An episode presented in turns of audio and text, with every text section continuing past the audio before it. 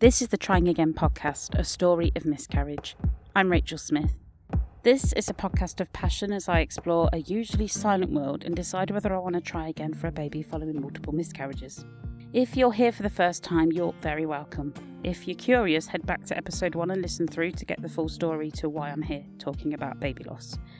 This episode will explore ways of looking after our mental health following a miscarriage the conversations that feature in the episode will be frank. You need to be eating as well as you can. You need to be sleeping as well as you can. You need to be getting your 20 minutes exercise every single day. All the kind of basic stuff tick, tick, tick. And they may be difficult. My last miscarriage um, was during lockdown, first lockdown. Um, and following that, I had kind of just decided that's it, we really can't do this anymore. But they are needed. If you haven't really dealt with the core issues, you know, your anger, your frustrations, and what's going on, then it's so easy to go round and round in a cycle or get stuck at one point. I have touched on this topic throughout the podcast. It's important to me on a personal level through my own experiences of what I call wobbles. I have felt anxious at the thought of trying again. I've had negative emotions of jealousy and low self worth. I've looked in the mirror and hated what I saw, hated my belly, hated my body. I've doubted whether I'm a good person because I cried at the sight of a newborn baby, even though that baby's mum and dad is someone I love. I think mental health care is an important area for discussion, and I am in no way qualified to discuss this alone, so I have looked around for some advice and support, which led me to Julia Bueno. Julia is a psychotherapist and counsellor who, amongst other areas, supports people coping with baby loss. When my first pregnancy ended in a very late loss. Um, I lost twins in my 22nd week of pregnancy. The, that experience um, was was pretty um, shattering, as you can imagine, and changed me in many ways. And I, I, went into my own personal therapy, but it was the sort of clincher, if you like, of, of making me realise that I did really want to to go press ahead and and retrain as a therapist and to specialise in that area. Um, for the reasons that still almost 20 years later uh, are common to, to many other women couples that the, the, the grief and the experience was so profound and so eh, misunderstood and ill supported that I became quite determined to do my best to support others. And how have you found your steps have taken to cope with your losses? Um, hmm. I, it's, it's not an easy answer to that one because I um my I had in all um after I lost my first pregnancy, I then had a my my son who was born very early, and that was a fairly kind of traumatic birth, and his entrance into the world was pretty traumatic. I then went on to have three more miscarriages over the course of another five six years, or having another pregnancy. So my process of recovery was sort of staggered each time. It was a case of for me of of recovering from one loss and trying again. And so, um, it, it, was a, it was a long and drawn out, uh, experience for me, but the things that I think that I could say have helped me along the way have included, um, personal therapy, which doesn't doesn't mean that I think everybody should be in personal therapy, but the nature of, of my first loss was so shocking and traumatic. I I definitely needed that, um, and uh, forging support amongst others who uh, had trod similar paths, which 20 years ago was more difficult to, to do. I think, you know, the online world and the online support didn't really exist then. So, um, finding your quote unquote sort of tribe of support was more difficult, but that, that was, um, really wonderful when that did happen. Actually, also my, my voluntary work and my work for the Miscarriage Association, as a lot of, you know, I find a lot of people um, similarly find great great source and strength in, in, helping others and and indeed campaigning and advocacy. That isn't for everybody, but I'm the sort of person who who found that a sort of uh, there was something healing in, in going out there and kind of fighting the fight for other people. Um, so there are different kind of strands to to that, but of course, uh, uh alongside that, I have the kind of benefit of all my training as a therapist and the therapy that I do. That self care is something I have I have learnt to do, um, and um, that of course kind of helps us uh, with all the slings and arrows of life, uh, but including the the kind of all, all that comes with repeated pregnancy loss. Did you name your babies? I did. I did. Um, my um, babies, yes. I mean, I named them all, and my my first babies were um, uh, being a late miscarriage and happening on a labour ward in a hospital meant that um, the kind of protocols around their my loss and their birth were different from my early miscarriage and my earlier miscarriages because that's what happens. You know, there is this sort of medical division between early and late losses. So my my first babies were um, cremated and we buried their ashes and we had a, a sort of funeral service with some close friends. Um, so they were sort of publicly named, if you like, and they have a headstone. Um, our other babies, we didn't have that rite of passage because, um, in short, we didn't have bodies to bury. So we didn't have the same kind of rites of passage and they were privately named. You know, this is something I, I explore in my book that a golden thread that runs through my book is that I don't believe in, in a sort of gestational pecking order of, of grief. And, but, but the reality is that later losses involve more of a kind of bodily onslaught and its likelihood you will be in a hospital and with the support of a labour ward and you will also have a have a body to dispose of and, and have a a kind of ritually uh, accepted, for want of a better word, but there's a rite of passage that we know about. But with early losses, we're deprived of that, and it becomes um, kind of more difficult to complete the rituals. You know, of course, all those names are part of my family equally. And do you remember them? Are they parts of? Are they part of your life? Are they spoken of, or um, are they just personal to you? Yes, but again, what's so kind of um, curious and interesting about this whole topic, and and just sort of tease out in the themes of my book about the kind of um, liminal nature of miscarriages that that um, with again going back to my first pregnancy that ended in my twins dying, they they we have footprints made and I have photographs made. And so I, I, it's really easy for me to remember them. And I have the footprints that are framed are in my kitchen. So they are very much a part of the fabric of my family and people who come and visit and people come into my kitchen, they see the footprints and they see the names written under them. But of course, my other losses, I didn't have the, the privilege of, of, those sort of um, um, incarnate memories. So they're, they're, they're, they're more nebulous in the family. Um, if that makes sense. Mm-hmm.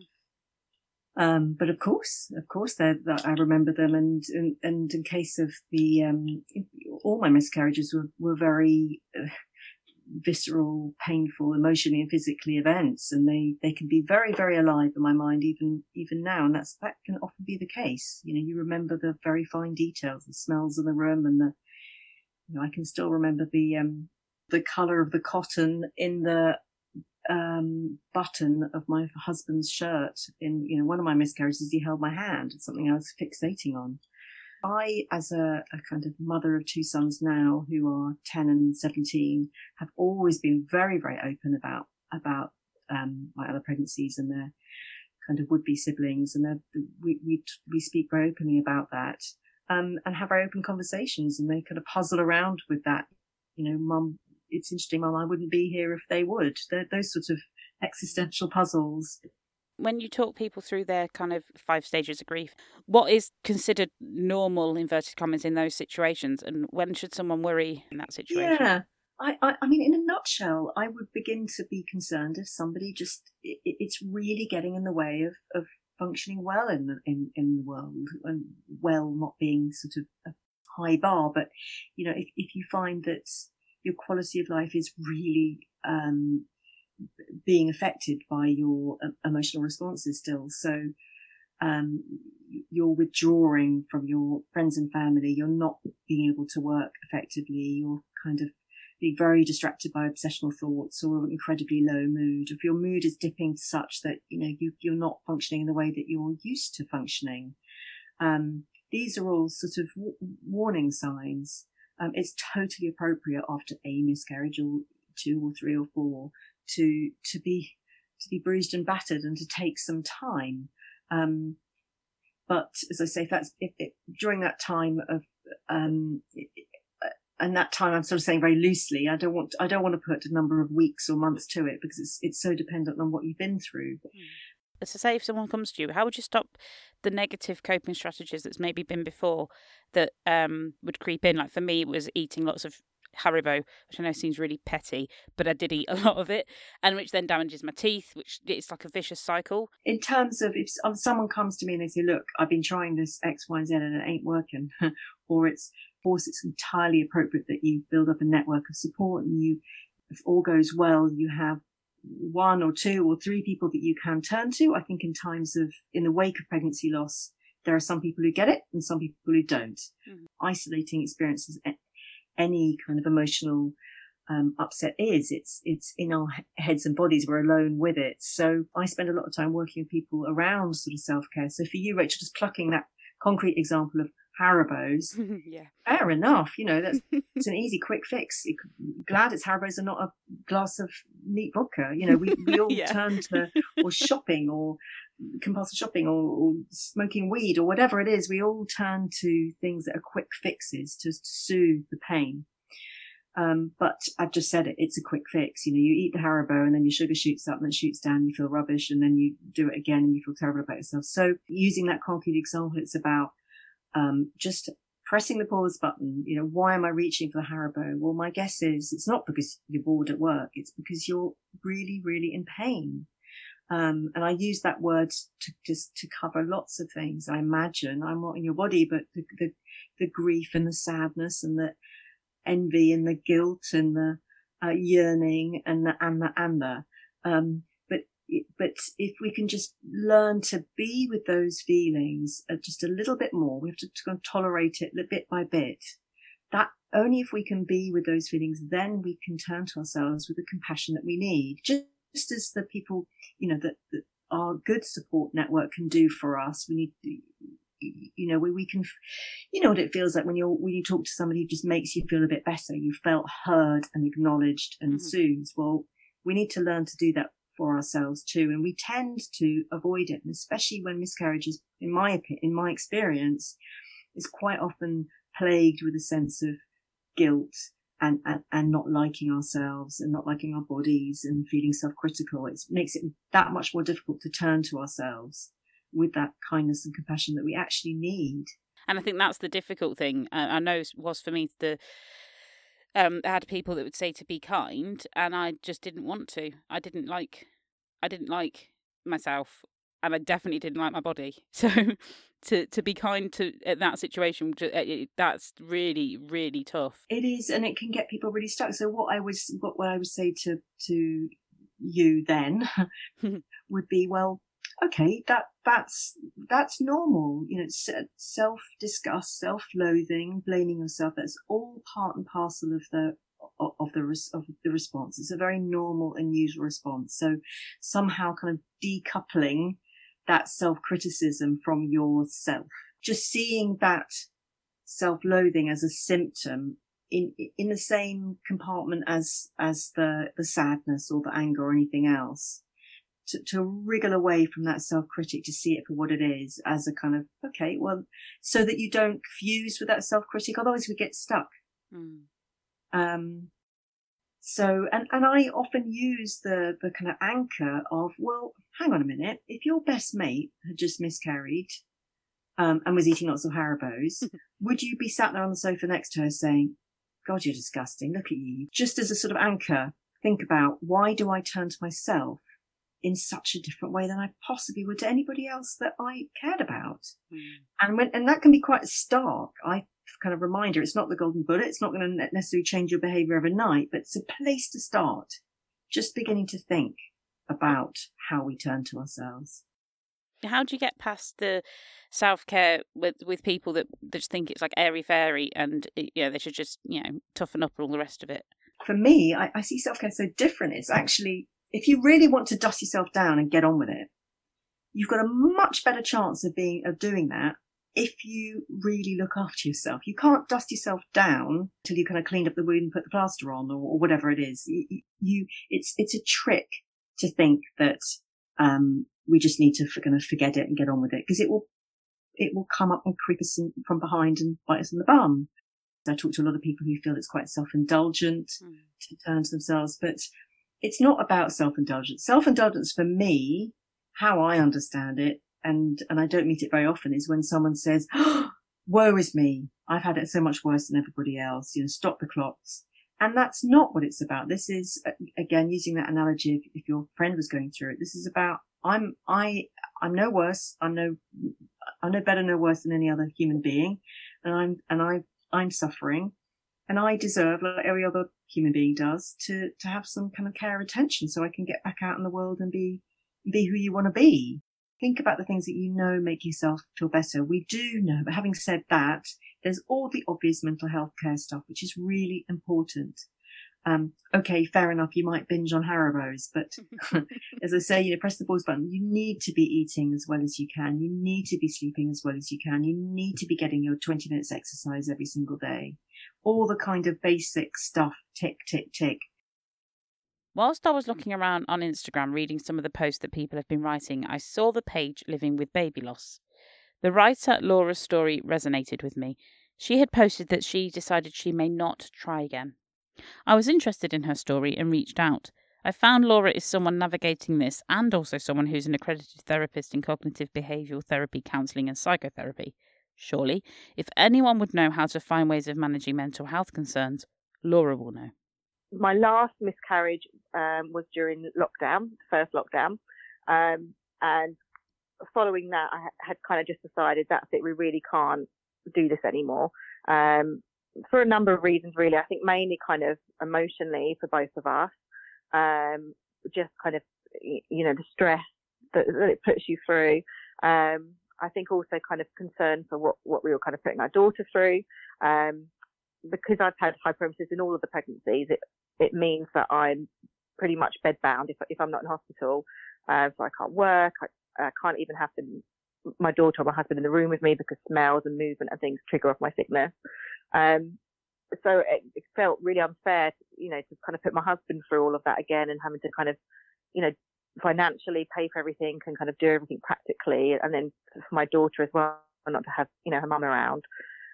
Um, so that was some of the reasons. Um, and then kind of physically, I felt it would be really unhealthy to keep kind of putting my body through it, um, especially because of all the medication I have to take when I'm pregnant. Um, and then also just kind of financially as well in terms of, you know, we were paying for everything privately, which is really, really expensive. Um, I wasn't then able to work, um, because I was unwell. and, you know, the impact kind of immediately financially on that and the stress that it brings, but also kind of the fact that then you miss out on you know, other things like, you know, being able to go on holidays and, and not to be worrying about money and, and things such as that. Um, so we had kind of decided that, you know, enough was enough. And, and during lockdown, unfortunately, um, we had to even pay um, to have the MVA, which is the, the removal of, um, of the baby, um, because after ringing around, I think every NHS service in London and, and Essex, um, they weren't able to um, do the operation because of um, COVID. And actually, my local unit didn't even have a early pregnancy unit anymore that had been turned into a COVID unit. Um, so we spent a lot of money kind of on that operation, and the operation itself was quite traumatic because everyone was in kind of full PPE. Um, so we'd kind of decided that was it. Definitely, kind of, you know, really can't do this again. Um, and I was trying to work really hard at kind of being okay with that. Um, and part of that was starting an Instagram page, um, with the idea being that it was about, um, you know, showing that you can kind of be okay after loss and that actually, you know, if it's not the life you expected, it can still be a good life. It was, it was meant to be kind of quite a positive place. Um, and also a, place for me to finally kind of share my story and talk openly about what happened. Um, but with similar people that had been in a similar experience. It wasn't something that I'd kind of shared with kind of family and friends. Um, and then within all of that, I then had a follow up call um, with my doctor as we had the results from um, the baby that we had tested. Um, and they thought it was actually a, um, partial molar pregnancy. Um, so, and they thought that was the reason why I was so sick this time, even though I'd been on lots of medication for, for the hyperemesis. Um, and he was quite confident about adding another medication and that actually, that then, you know, he felt quite confident things would be okay.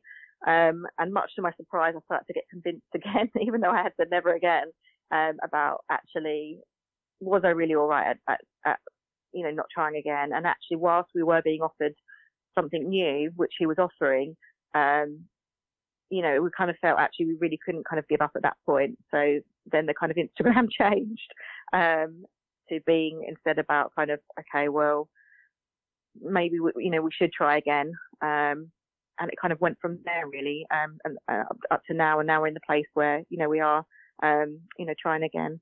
That is quite a journey to go from um, deciding no, as in point blank, yeah. no, to maybe. How does that feel? Yeah, I was surprised because I was definitely definitely no, and I was like nobody. Every if I ever say that I want to remind me of the hell that I'm going through, and and I think to be honest, if it if it if it had just been the miscarriages, I mean that was, I mean that is horrific enough, but um, I would have been I would have tried kept trying. It was more the hyperemesis really that was putting me off. Um, so I think the fact that they were adding something new in helped. Whereas I think if they weren't going to change anything, you know, I, I wouldn't be able to try again because I just would think, what's the point? Because nothing's different. And the baby came back that, you know, it was chromosomally, chromosomally normal and there weren't any problems. So, you know, there's something in my body that's, that's, you know, doing something. I mean, the miscarriages, they've all, they've all been different. So I've had a range of kind of mis miscarriages, um, natural miscarriages, and I've had others it, it kind of within context has made it kind of more difficult or kind of easier in, in some way. So I didn't know anybody. Well, I didn't think I knew anybody at the time because we didn't talk about it that had been through it. Um, so I thought a miscarriage is what on the TV, which is where, you know, you have this pain and this sudden rush, rush of blood and, and then it's all kind of over within half an hour and, and, you know, and it's sad, but it's all kind of over. And actually in reality, you know, it was weeks and weeks of doctors not being sure if I was or not. And then when they were sure, you know, again, it was, you know, a days or, or a week of kind of really bad pain and, and, um, you know, lots of bleeding and, um, and I felt very embarrassed and shameful about it. Um, so I did, you know, didn't tell anybody. The third one was, was really, really difficult. So, um, that was the one I lost at, at nearly 14 weeks. Um, so, and that was around, so I found out I was pregnant, um, the same week actually that my, my sister passed away. Um, then um, had the 12 week scan, that was all fine. And then my mum actually came out to visit me, and um, and um, I was getting scared every two weeks in Singapore because of my miscarriages. So I remember saying to my mum, "Oh, we'll, come to a 14 week scan. You know, it will cheer you up. You can see the baby." Um, and then you know was was told that the baby didn't have a heartbeat anymore. Um, and yeah, I mean, I didn't even know what a miscarriage was, or that that was a thing, and thought, you know, I was safe. I'd had the 12 week scan. I hadn't had any bleeding. Um, so that one was particularly difficult. And after that one, I actually started having panic attacks, um, which I've never really had anxiety before, certainly never had a panic attack. Um, and actually, so ended up kind of, you know, seeing a doctor out in Singapore and, and, and had some medication and got referred, um, for some grief counseling.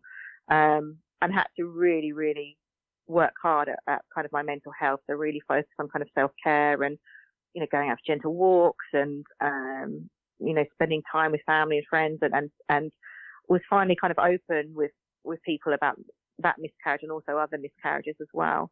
Um, which was the turning point really that really kind of, um, helped to kind of have that support, although at the same time was my first experience of kind of, you know, not everybody being supportive and not everyone saying the right thing. I had some private testing in Singapore, but then had um, some more testing privately through the NHS in the UK. So yeah, it's kind of been different, um, in different, in different ways. And I think at the moment it's more, now that we're trying again, it's more around kind of, you know, being aware of kind of depression and, and trying to kind of really look after my self care. Um, and also kind of obviously, if, you know, if I'm lucky enough to get pregnant again, then the anxiety around, around, you know, how I'd feel about that and, and not ever kind of feeling safe really when I'm pregnant. Have you ever been able to enjoy one of your pregnancies? Yeah, I think only my first one with my daughter, um, you know, who, you know, who's now six. You know, although it was awful, um, to begin with and, and hyperemesis kind of took a lot away from it, I just had the naivety. I, I, you know, I didn't know anybody, well, I didn't know anybody that had spoken about miscarriages. Obviously, and now that I've spoken about it myself, I've learned other people have come forward and said, oh, you know, me too.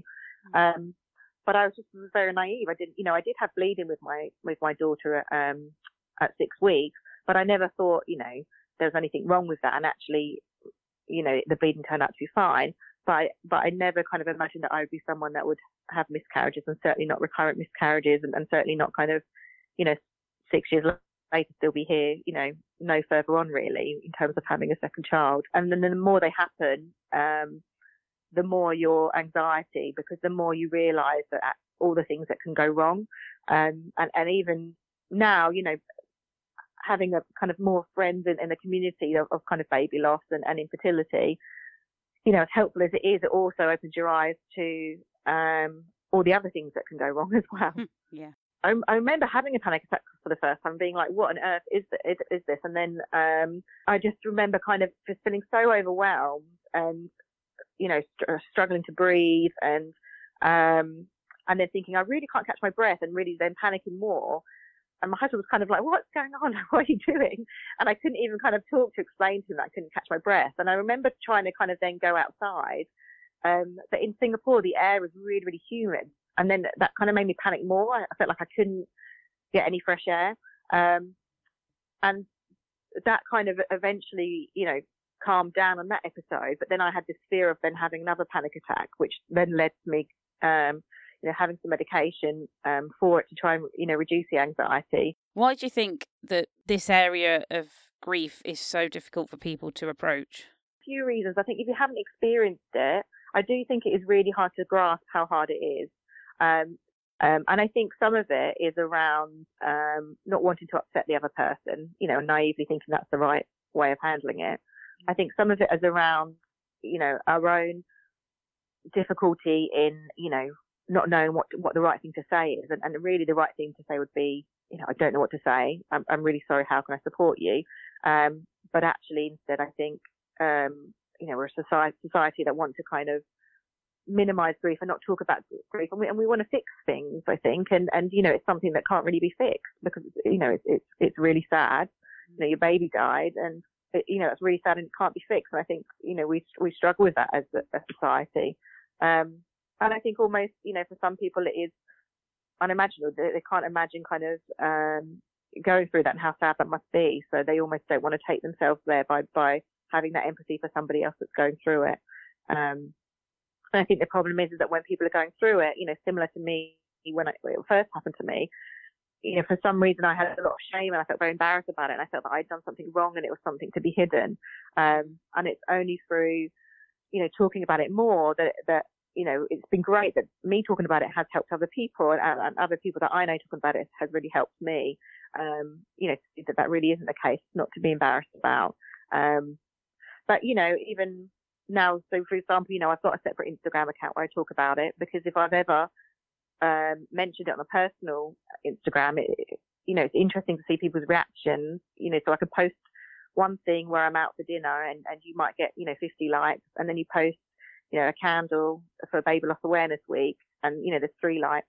So I don't, you know, I, I don't know what that is. It's Whether it's people think that you're kind of, you know, looking for sympathy or it's an attention thing, you know, or if people just really don't know how to to respond to it. I've never ever been offered any mental health or emotional support or been told anything about that with any of the miscarriages, um, you know, which is really really bad. But, but, but you know, secondly, there is no follow up. You know, no, when you've had a miscarriage, nobody rings you the following week to say, you know, how are you or, or physically what's going on or let's check or, you know, I just find that really strange because when you have a baby, you get all of that. You know, so why is it any different when you have a miscarriage? Because there's still physical things and emotional things that can go wrong. This was such an emotive area of discussion. I decided to open it up to people on my Instagram feed, asking what helped them with their mental health following a miscarriage. Here's some of those answers read by actors. Allowing myself time out and acknowledging I was allowed to feel the way I did.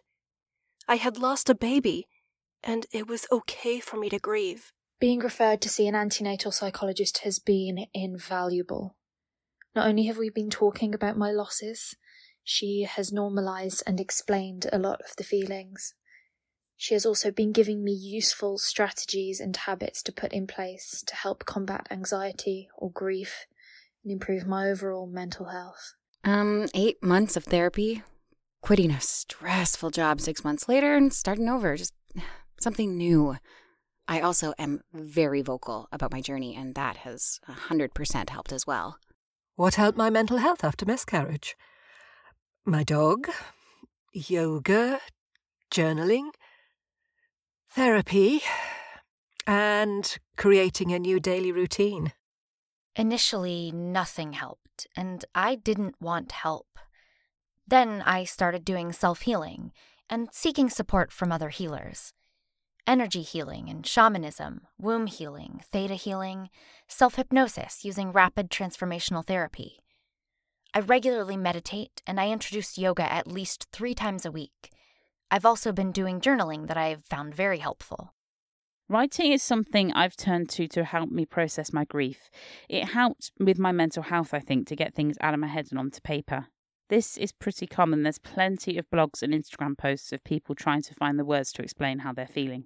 Lauren is someone who's taken it a step further, publishing two books sharing her story of her losses. Lauren has had four miscarriages and after NHS tests has gone private before deciding whether to try again. So I wrote the first book. That is a romance novel that talks about like struggling to conceive and marriage and um and then obviously um having a miscarriage and ha- that's got quite a nice ending to it. And I wrote that one first and then when I reread it myself, I realised how much I'd actually left out uh, about the miscarriages. So I'd wrote a really nice lo- love story with some sadness in it. And then I, I re- rewrote it, but just about marriage and miscarriage, which is a short book. It's only got about 40 pages. And that's literally about how, like, the first miscarriage, how I've dealt with things differently. Um, so I've the first miscarriage, I just thought, oh, it's just bad luck. It's just one of those things that happens. Mm. Um, and but by the second and third one, I definitely didn't feel like that anymore. Um, you definitely got more of sort of a self blame thing. It does go in a little bit about depression and a bit about um, PTSD.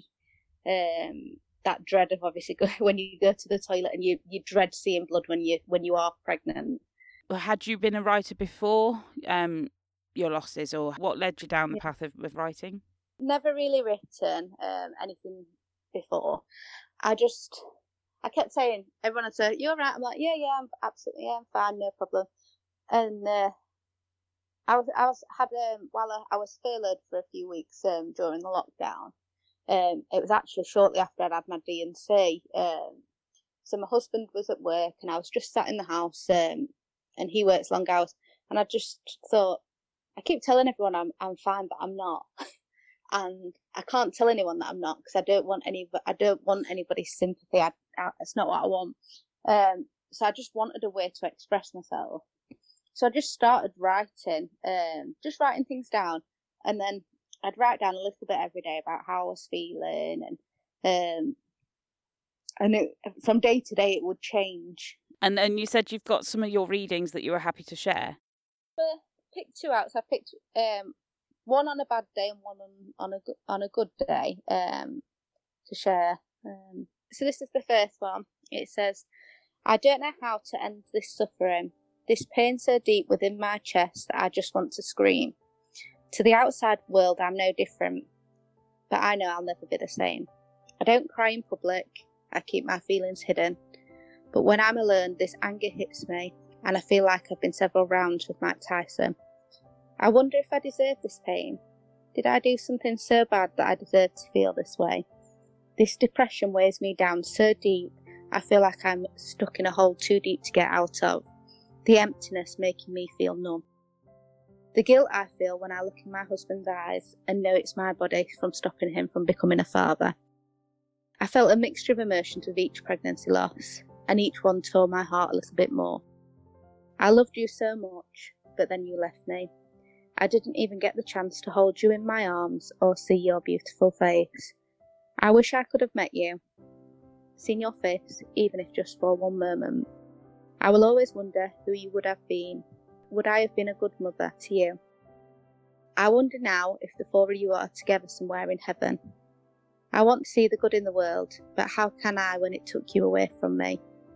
I want a baby more than anything, but having another baby won't take this pain away from me from losing you.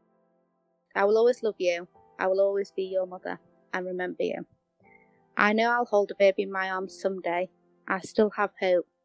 When that day comes, I will tell them about each of you and this journey. And it was, I couldn't decide at first whether how much truth to put into the book. So I wrote down everything that was true first, and then I added in some some bits to make it a little bit of a nicer story. So a little bit of romance and um, a little bit of ha- like a happy ending, which obviously I haven't got that at the moment. So I almost put a bit of hope into the book. The second poem is I'm a soldier of a war I knew nothing about. I was unprepared, young and naive. I'm an expert now. It's my fourth time on the front line. I thought it'd get easier with time, but it hasn't. I'm stronger now.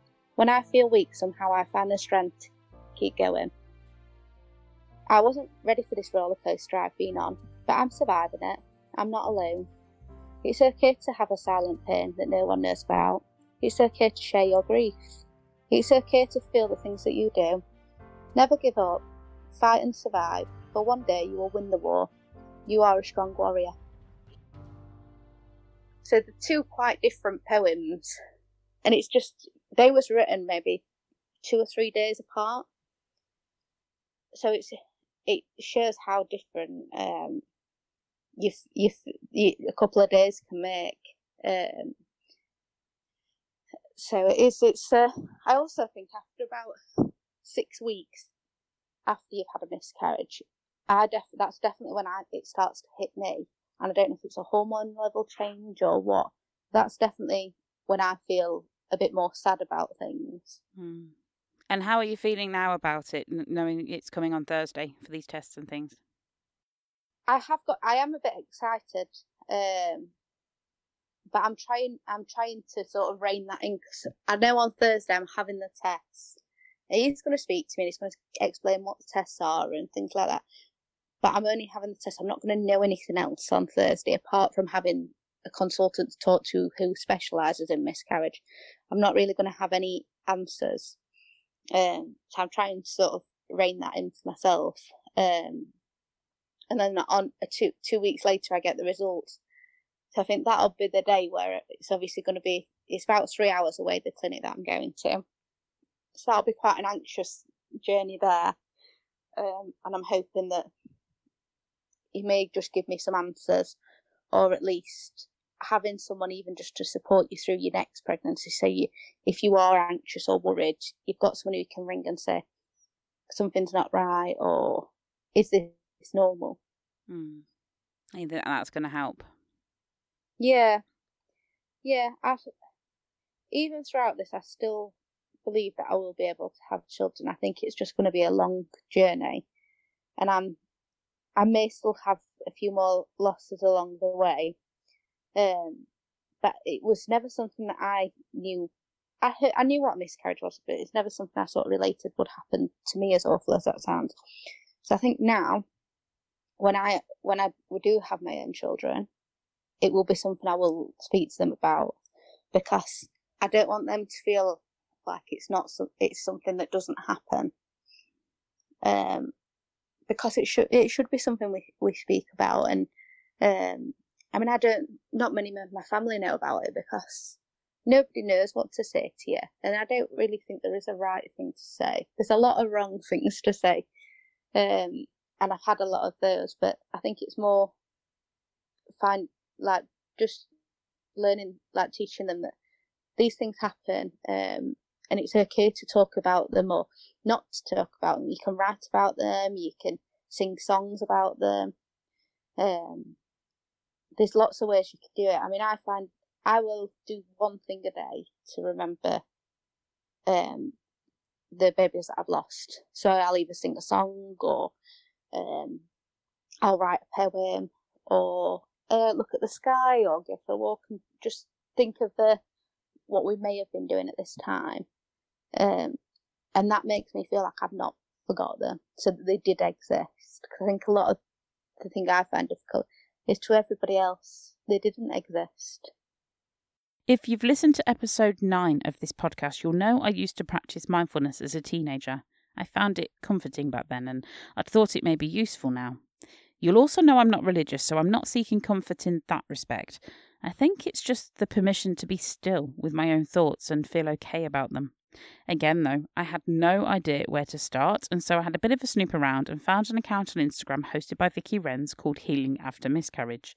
I reached out to have a chat with Vicky about her work as a transformational coach and healer. part of Oh My Mama Body has a miscarriage section called Healing After Miscarriage.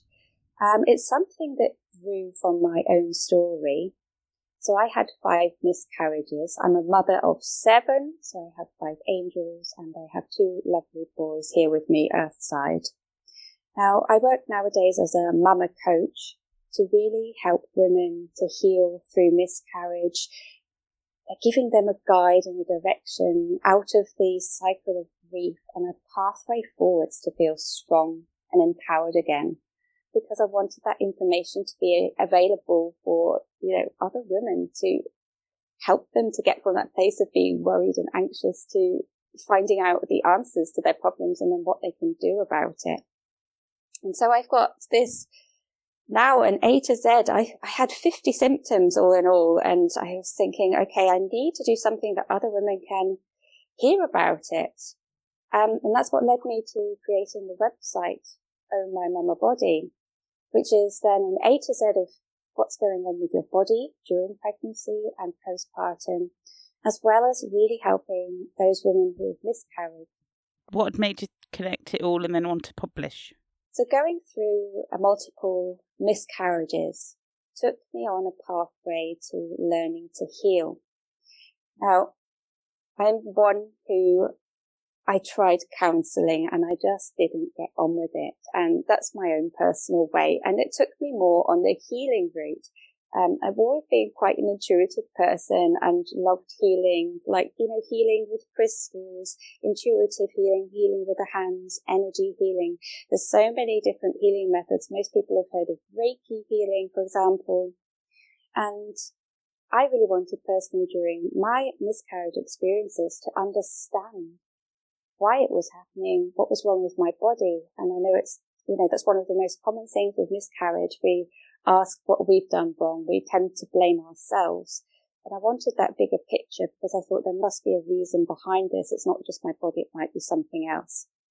And so I went into different healing methods of really going into these methods. And so I got myself um, certified in so many different healing techniques and realized on my journey that going in and really connecting at a different level um, helps you get to a different level of understanding, a deeper understanding of what's going on. And it really helped me through my cycle of grief, um, connecting with my emotions. You know, we go through the cycle of feeling first shock, then anger, and you go through blaming yourself, feeling depressed, through to acceptance, and then moving on, but you're quite easily going to fall back into the cycle and go through it again because things trigger you.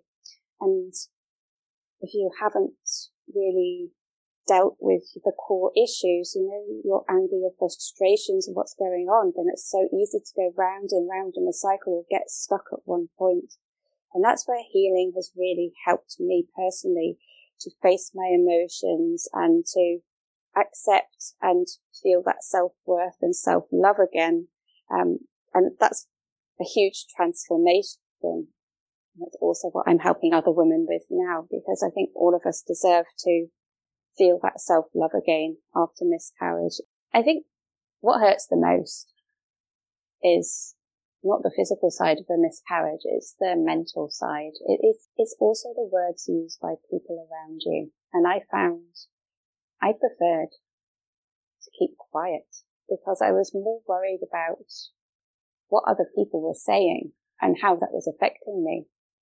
Um, people really want to say the right thing, but it doesn't come across when you've miscarried and people want to say positive things to you and they'll say things like, oh, at least you know you can get pregnant mm. or maybe it was bad timing. And these kind of words really, really hurt.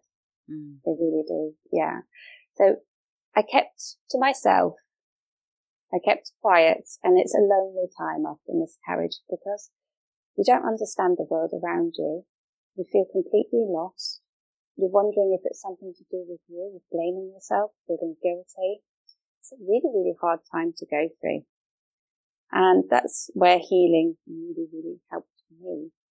And it's also what's driven me to really help other women because I can totally empathize with them and how they're feeling and really would like to help them get to that place where they feel whole again as well. And is this what inspired you to start your community then? For me, it was kind of like it was like the messages that these babies were bringing me. They were saying, "Hey, Vicky, um, you know, you're not happy sitting in an office doing your office job. Have a look, open your eyes. There's so much more that you could be doing." And so I turned this around, um, and I created my website. I created a YouTube channel, and I have now written my first book, which is a book of poems around miscarriage. The poetry is something that comes from me from deep within. And it's something that I really wish I'd have had when I was going through my miscarriages. Because like I said before, when people think they're saying positive words to you, it's actually the words that hurt the most you know, ill thought through words or even worse, complete silence from others.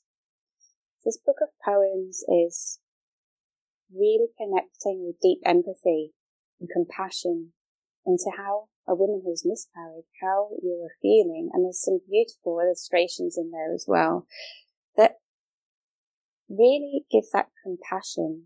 And if others are feeling lost and they don't know what to say to a friend who's miscarried, to a family member who's miscarried. And this book of poems is the perfect gift for when words fail, that you can show that you do care. And it's much needed comfort for someone who has miscarried.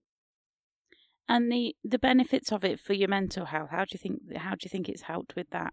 Oh, in so many ways. So for example, uh, guided meditation. Um, this is something else I've learned through healing is that how important meditation is and affirmations, gratitude, bringing all this into my life. Because on a bad day, you can wake up and feel perhaps like you don't want to get out of bed, that you can't face life. And I find that really simple techniques like meditation and writing down a few sentences about my day ahead, all of my strengths. I know it's a simple exercise, just two minutes long. These kind of things really help me, and that's what I've learned through healing, and that helps me get on every day to feel good. People that are maybe new to the world of healing and um, things like guided meditation, and if they're skeptic or they're not too sure, what would you say to them? I know that um, I know that meditation and healing for some is a completely new area to go into. I can really speak from the benefits from how it's benefited me. As in, it's given me that new lease of life. It's given me that feeling of self-worth, self-love. And meditation is something that really helps you not only to relax, but to clear your mind. And it's actually proven with anxiety that meditation can really help. I was looking at statistics the other day around this and so many are using meditation nowadays to help themselves feel calmer and better about themselves. And these affirmation statements and gratitude statements, it's not just glossing over and saying, Hey, life is great. It's really putting that good feeling back inside yourself so that you give yourself that self love. We all deserve that. Vicky has kindly recorded a special guided meditation that she's happy for me to share on the podcast. To keep things safe in case you're listening to this somewhere that may be not useful, helpful, or even a bit dangerous, I've added this recording as a special bonus episode if it's something you'd like to try or do. The meditation doesn't have any religious undertones. It's just there if you want to take the time for yourself, or if you need it. And on that, I completely get that seeking help or finding ways to talk is not easy. It has taken me ages to approach my grief and to share my story, and whilst I have on the episode 2 audio drama, I've also held a bit back to protect my own mental health and anxiety levels. I still have wobbles, and so I get it's not easy. And it's not anyone's fault. There are stories out there to be read, more and more podcasts are out there to listen to, and there is someone at the end of the phone through charities like the Miscarriage Association, Tommy's Midwives, Sands, and Petals. For me, This is a personal journey, and this podcast is helping. And so, whatever your reasons for listening or joining me with it, thank you. This episode was recorded by me in my duvet den. The music is Small Bump by Ed Sheeran. Thank you to Julia Bueno, Laura from Living with Baby Loss, Lauren from Recurrent Miscarriage Writer, and Vicky Renz. Thank you also for those of you who replied to my Instagram post and to the actors who read them for the episode. If you're going through it right now, there's links to help available on the website tryingagainpodcast.com. If you've liked this, please share it, and if you haven't already, provide a rating and comment on your podcast app. It helps others find it. Remember to subscribe to this podcast so that you don't miss an episode.